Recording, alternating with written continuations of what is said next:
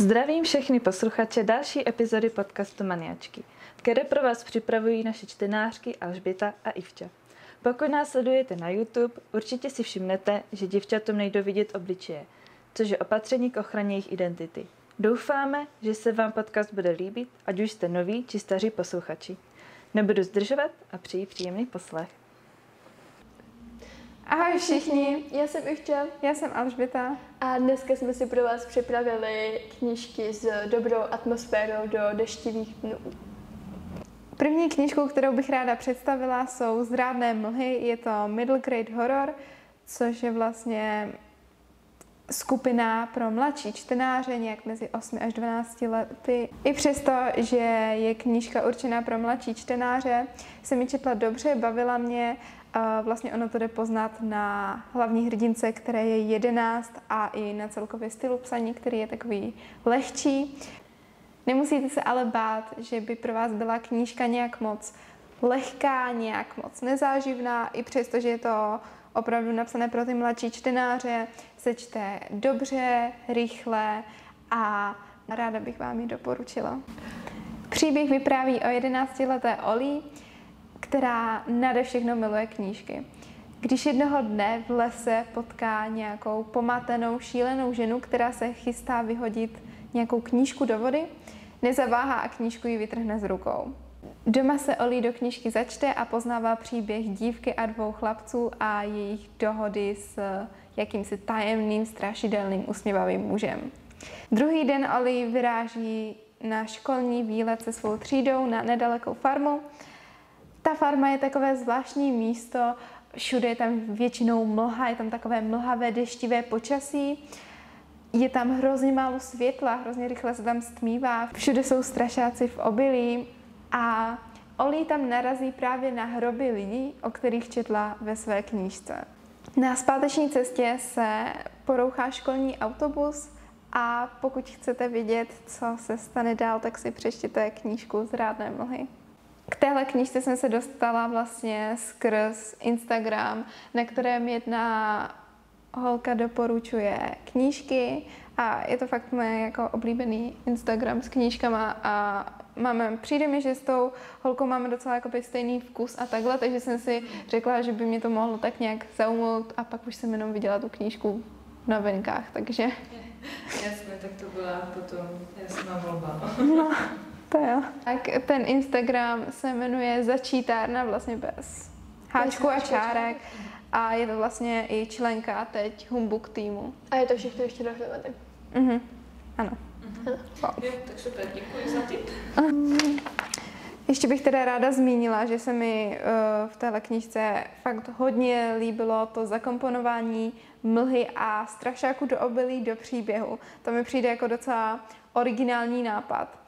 Eh, mi to takové jako Vykouzlí to tu správnou atmosféru, to spojení těch strašáků, mlhy, lesů kolem farmy, stará farma, různé historky a takhle. To se mi fakt na tom líbilo. Akorát jediná věc, uh, občas připravte se na to, že občas je knížka fakt jako jak podrobnější nějaká táborová historka. Fakt jako není to žádné světaborné dílo, které by ve vás něco zanechalo, ale myslím si, že je to taková příjemná oddechová jednohubka. Takže jelikož já teda tyhle žánry moc nečtu, protože se toho strašně bojím, já jsem strašný jako strašpitel, takže já jako tyhle žánry moc nečtu a proto tady mám teda jenom jednu knížku, která se mi jako dost líbila. Je to takový retelling na 12 sester, kdo třeba viděl film Barbie, myslím, že, že se to nějak jmenuje, myslím, že to jmenuje přesně jako 12 sester, něco takového. A jenom kdo by teda nevěděl, co je retelling, tak retelling je převyprávění uh, pohádky do třeba trochu modernější verze nebo něco Nebo víc fantazy. nebo ano, nebo víc fantasy. Takže příběh vypráví o hlavní hrdince um, Annelie. Moc nevím, jak se to jméno čte, takže se omlouvám, jestli to říkám jako nějak špatně, ale Annelie. Um, ta má teda 12 sester a postupem jakoby času ty sestry jakoby umírají. Už jí, jako na začátku knížky jí zbývalo nějak šest, nějak kolem šesti sester, možná víc. Kolik jich měla? Ale 12 jich měla na začátku. A vlastně jedna um, jako skočila z útesu, druhá se našla v knihovně se zlomeným bazem, um, třetí se utopila a takhle. Takže jedna ještě umřela na mor. A solný lid si tedy začíná myslet, že jejich rod je prokletý, takže se, když je jako vidí, tak se začínají modlit, aby jich, aby jich jako Takže oni někomu vládnou. Ano, oni jakože někomu vládnou. To je jakoby ostrov. Jo, takže oni vládnou jakoby těm lidem na tom tom ostrově, ostrově, tomu no, solnému lidu. Takže hlavní hrdinka, ta Anneli, uh, si teda jakoby není jistá, jestli to je jenom náhoda, nebo jestli to je vážně nějaká kledba, anebo jestli je někdo vraždí záměrně. Takže se to jako rozhodne, že to zjistí. A tak jako v průběhu knížky to vlastně zjišťuje. A pak vlastně ještě a její sestry chodí tancovat na záhadné místo a Anneli neví, jestli má se svými sestrami jít, anebo jestli má radši zůstat v posteli, protože na jednu stranu chce zjistit, um, co se odehrává na záhadném místě, s kým sestry tancují a tak. Ale na jednu stranu se mi přišlo, že se i trošku jako bála, protože to bylo neznámé místo. A vlastně i to chování těch sester muselo být takové Ano, jako podivné, když podivné. uprostřed noci mizely. Víc už asi neřeknu, protože si myslím, že bych si neudržela a tak nějak jako vyzradila děj. Autor se spíš nezaměřuje na charaktery těch osobností, ale spíš, aby předal nějakou tu atmosféru a nějaký ten... Ano. Musím říct, že teda ty místa tam jsou jako popsané strašně dobře, nebo jako mně přišlo, že jako tam byl váš ten ostrov jako dobře popsaný a že jsem si úplně vybavila jako ty útesy a to moře tam a prostě, jak to je tam prostě deštivo a takhle. Takže to se mi hodně líbilo. Hlavní hrdinka teda, jako nevím, mě moc jako nesedla, protože byla jako strašně taková, já nemám ráda lidi, kteří prostě chodí jako sami prostě jako tak jako je, co kdyby šla do té tmavé místnosti, kde je tma jo, a řeknou nikdo si, tam, tam nikdo mě někdo tam někoho neuslyší. zabil, půjdu se tam podívat. Půjdu se tam podívat. Půjdu se tam podívat. To, já to úplně nesnáším, takže proto mi hlavní hrdinka jako moc nesedla, ale jako jinak mi přijde, že ta knížka jako byla dobrá. A ještě ta hlavní hrdinka, ona je jakoby nejmladší sestra nebo nějaká Ona prostřední? je uh, prostřední, ano, jako dá se to tak říct, jako už má jako ti sester 12, tak jako jo. Ale teďka vlastně, jak ty sestry pomalu umíraly, tak teďka jakoby má ještě jednu starší sestru, myslím. A ta starší sestra jakože poslední, jako ta nejstarší, takže ona je jako tak prostě druhá nejstarší, myslím. Jasné. Mi přijde hodně často, že v takovýchhle příbězích je hlavní hrdinka nejmladší. Mhm. Často. Jako, já si myslím, že tady tohle by bylo lepší, kdyby byla úplně nejstarší a že by tam řešila, a co když teďka budu další na řadě. Jakože by to Mhm. bylo lepší. To by podle mě bylo zajímavé. Podle mě, jako by se kam, nevím, jako co by dělala, ale prostě podle mě by úplně, o můj bože, Mhm. tady bych mohla spadnout a takhle.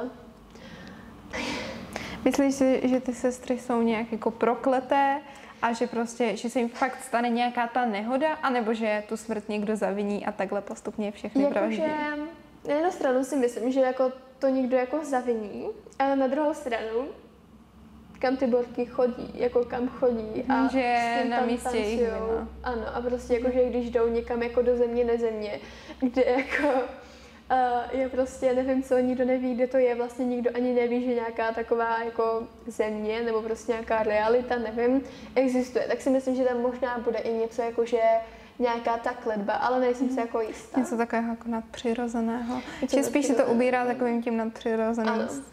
Že to je, jako- ano, prostě takový ten nadpřirozený styl. A figurují tam i, eh, promiň, Já figurují tam i nějak rodiče, jakože já nevím, nedovedu si to před... Jako jestli jsou ti rodiče třeba nějací divní, jako jestli mi rozumíš. Jako její, Podezřelí. její mamka jí umřela a tatínek si vlastně našel um, manželku novou, která se jako víc jako přibližuje k těm, jako věkově k těm mm-hmm. sestrám, než k tomu tatínkovi.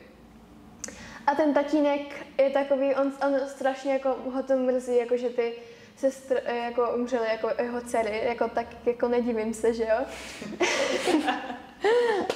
Nemyslím, že v tom má jako nějaké prsty nebo takhle, anebo že s tím byl spojený. Spíš si myslím, že s tím je spojená nějak ta matka. Nepřijde tomu otci nějaké divné, že všechny jeho dcery postupně vymírají, jako nezajímá se o to nějak víc, nebo... Já si myslím, že on je jako z toho strašně jako zdrcený, že on se jako asi On prostě že on se spíš upírá jako, do toho smutku, než ano, aby se díval. Že, jako, Mhm. že tak jako trpí, že prostě ani, já si myslím, že se tím ani nechce zaobírat, protože ho to tak bolí, že jako Mhm. Že se k tomu nechce. že se tomu nechce vracet. Jelikož jsem knížku ještě nedočetla a je hodně recenzovaná a ty recenze nejsou úplně jako nejlepší, tak jsem se rozhodla, že vám uh, příští díl řeknu něco víc, jestli se mi ta knížka líbila a jestli se mi ten konec víc líbil, nebo jestli ta knížka vážně byla tak špatná. Jako poslední knížku bych vám ráda představila Siročné slečny Peregrinové. Hlavní postava Jakob Portman eh, má od dětství hrozně silný a blízký vztah se svým dědečkem. No a ten dědeček mu od malička vyprávěl takové podivné příběhy o siročinci, ve kterém žil za druhé světové války, o tom, jak děti, které něm žili s ním, jak měli různé podivné schopnosti, jak byli extrémně silní, uměli létat, nebo v nich žili včely. A byla tam ta druhá světová válka nějak jako víc rozvedená. To tam bylo hodně.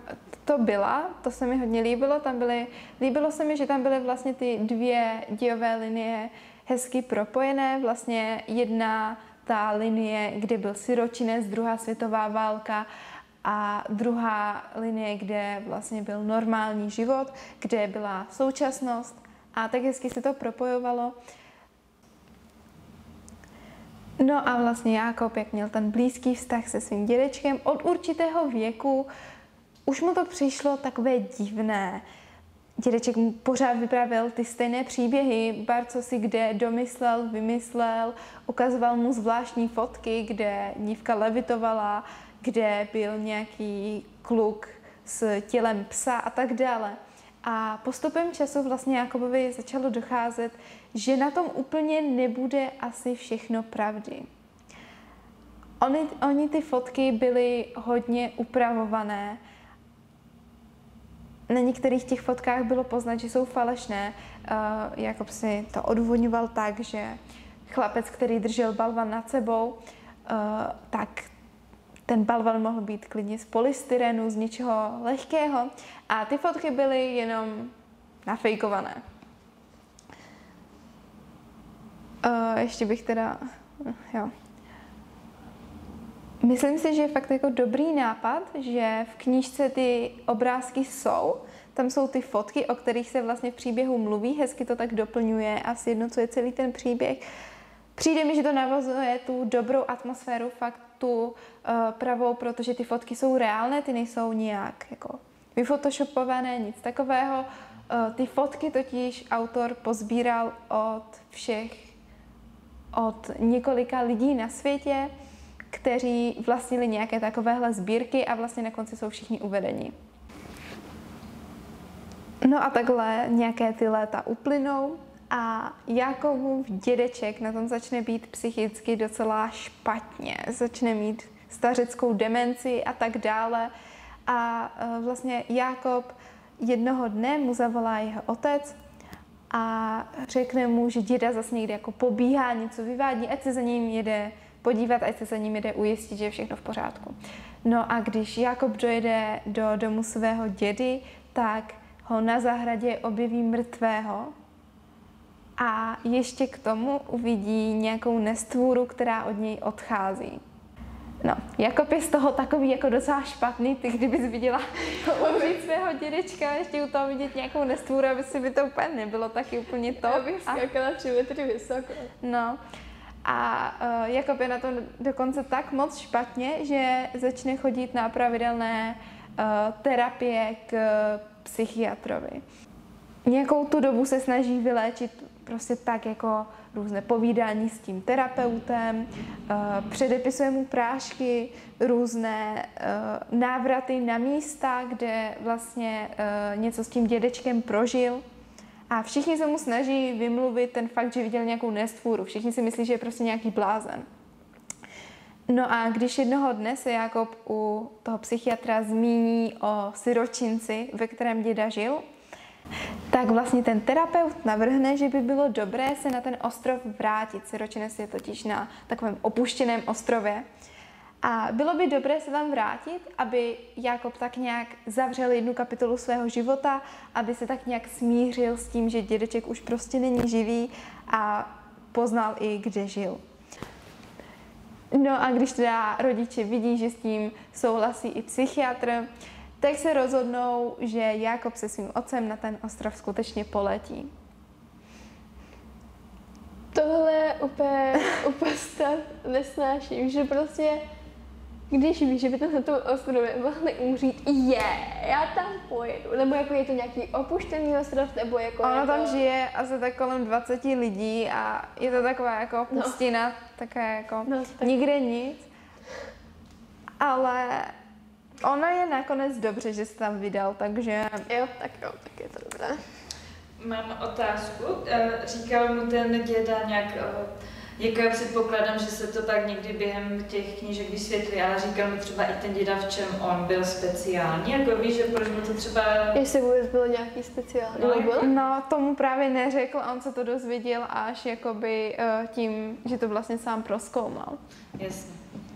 No a ten ostrov je takový klasický, opuštěný, pustý, žije tam asi 20 lidí, prostě pustina.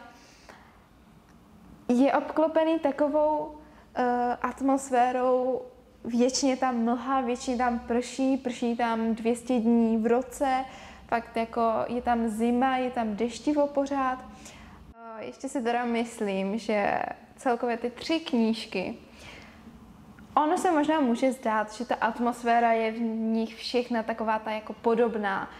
Mlha, déšť, takhle. Ale když se na to podívám víc do hloubky, tak opravdu mi přijde, že každá je něčím jiná, že v každé je ta atmosféra jiná. Že tady máš prostě mlhou a strašáky, tady máš prapodivné děti a tady máš sestry, bohy. Mm, celkově, ale i ten pocit z knížek si Mhm. myslím, že je ze všech úplně jiný. Tady to je taková oddechovka s eh, nádechem do takového podzimu, vlastně jak jsou tam ty strašáci a takhle. Uh, Syročinec je spíš takový podivné, nadpřirozené a dům soli a smutku z toho, co jsem teda co jsi říkala a co jsem tak nějak pochopila, tak si myslím, že je spíš takové jako nějaká silná víra, smutek a takhle. A záhada ještě Mhm, teda. záhada. Když to jsou vlastně, to mají společné taky všechny, že nějakou Mm, záhadu. nějakou tu záhadu. no. To je asi jediné, co mají všechny tři společného. Ten obrázek, co se vám vybaví, když se řeknou zrádné mlhy, tak je mlha, pole, strašák.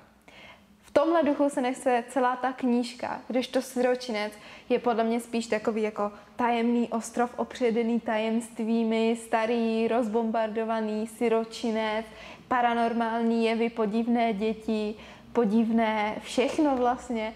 U Zdrádných mlh to bylo podle mě spíš taková ta tematika, spíš do podzimná, eh, stará farma, když to u eh, Syročince to podle mě bylo spíš uh, kouzlo toho místa, kouzlo vlastně, uh, jak tam jako popisoval, jaké staré stavby se na ostrově nachází, jak vlastně uh, všichni obyvatelé žijí tak nějak skromněji, jak vlastně je to tam jako kdyby trošku zaostalé nad současnou dobou, jak tam vlastně spoustu věcí, nemají tam internet, nemají tam nic podobného.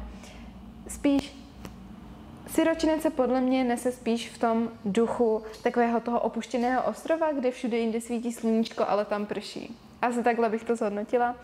A v domu soli a smutku je hodně velká část knížky i o víře, protože oni vlastně věří, že solný lid je z, jako, že je prostě udělal nějaký bůh a vlastně věří, že po smrti vlastně to tělo musí odevzdat znovu moři, moři znovu jako soli. Proto tam hodně velkou část hraje ta sůl a ta víra. No a Jakob je takový zklamaný, že našel siročinec v hrozném stavu. No a Jakob se tak nějak začne uh, proskoumávat ty ruiny siročince, začne to tam tak nějak objevovat, když v tom uvidí nějaké postavy. No a oni se ho leknou a začnou utíkat a Jakob v ten moment první, co ho napadne, je, že musí běžet za nima, protože potřebuje zjistit, co se stalo jeho dědovi, protože ví, že jinak by tuhle kapitolu svého života, tuhle zkušenost by nějak neuzavřel a když už se dostal sem, tak to přece nepromární jenom tak, že mu někdo uteče.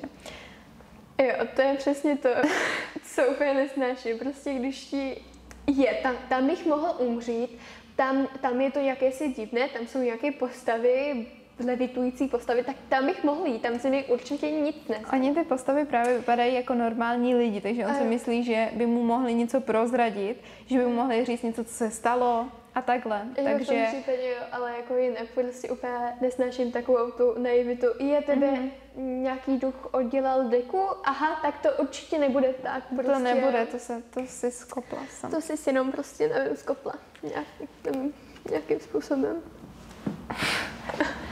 No a Jakob ty postavy pronásleduje. No a Jakob proběhne společně s těmi postavami nějakým jakýmsi tunelem ve skále a ocitne se úplně v jiném světě. Na touhle knížkou jsem jako fakt hodně dlouho přemýšlela. Třeba tak rok jsem na ní přemýšlela. Četla jsem ji vlastně před rokem a teď ji čtu znovu, ale rok jsem na ní přemýšlela.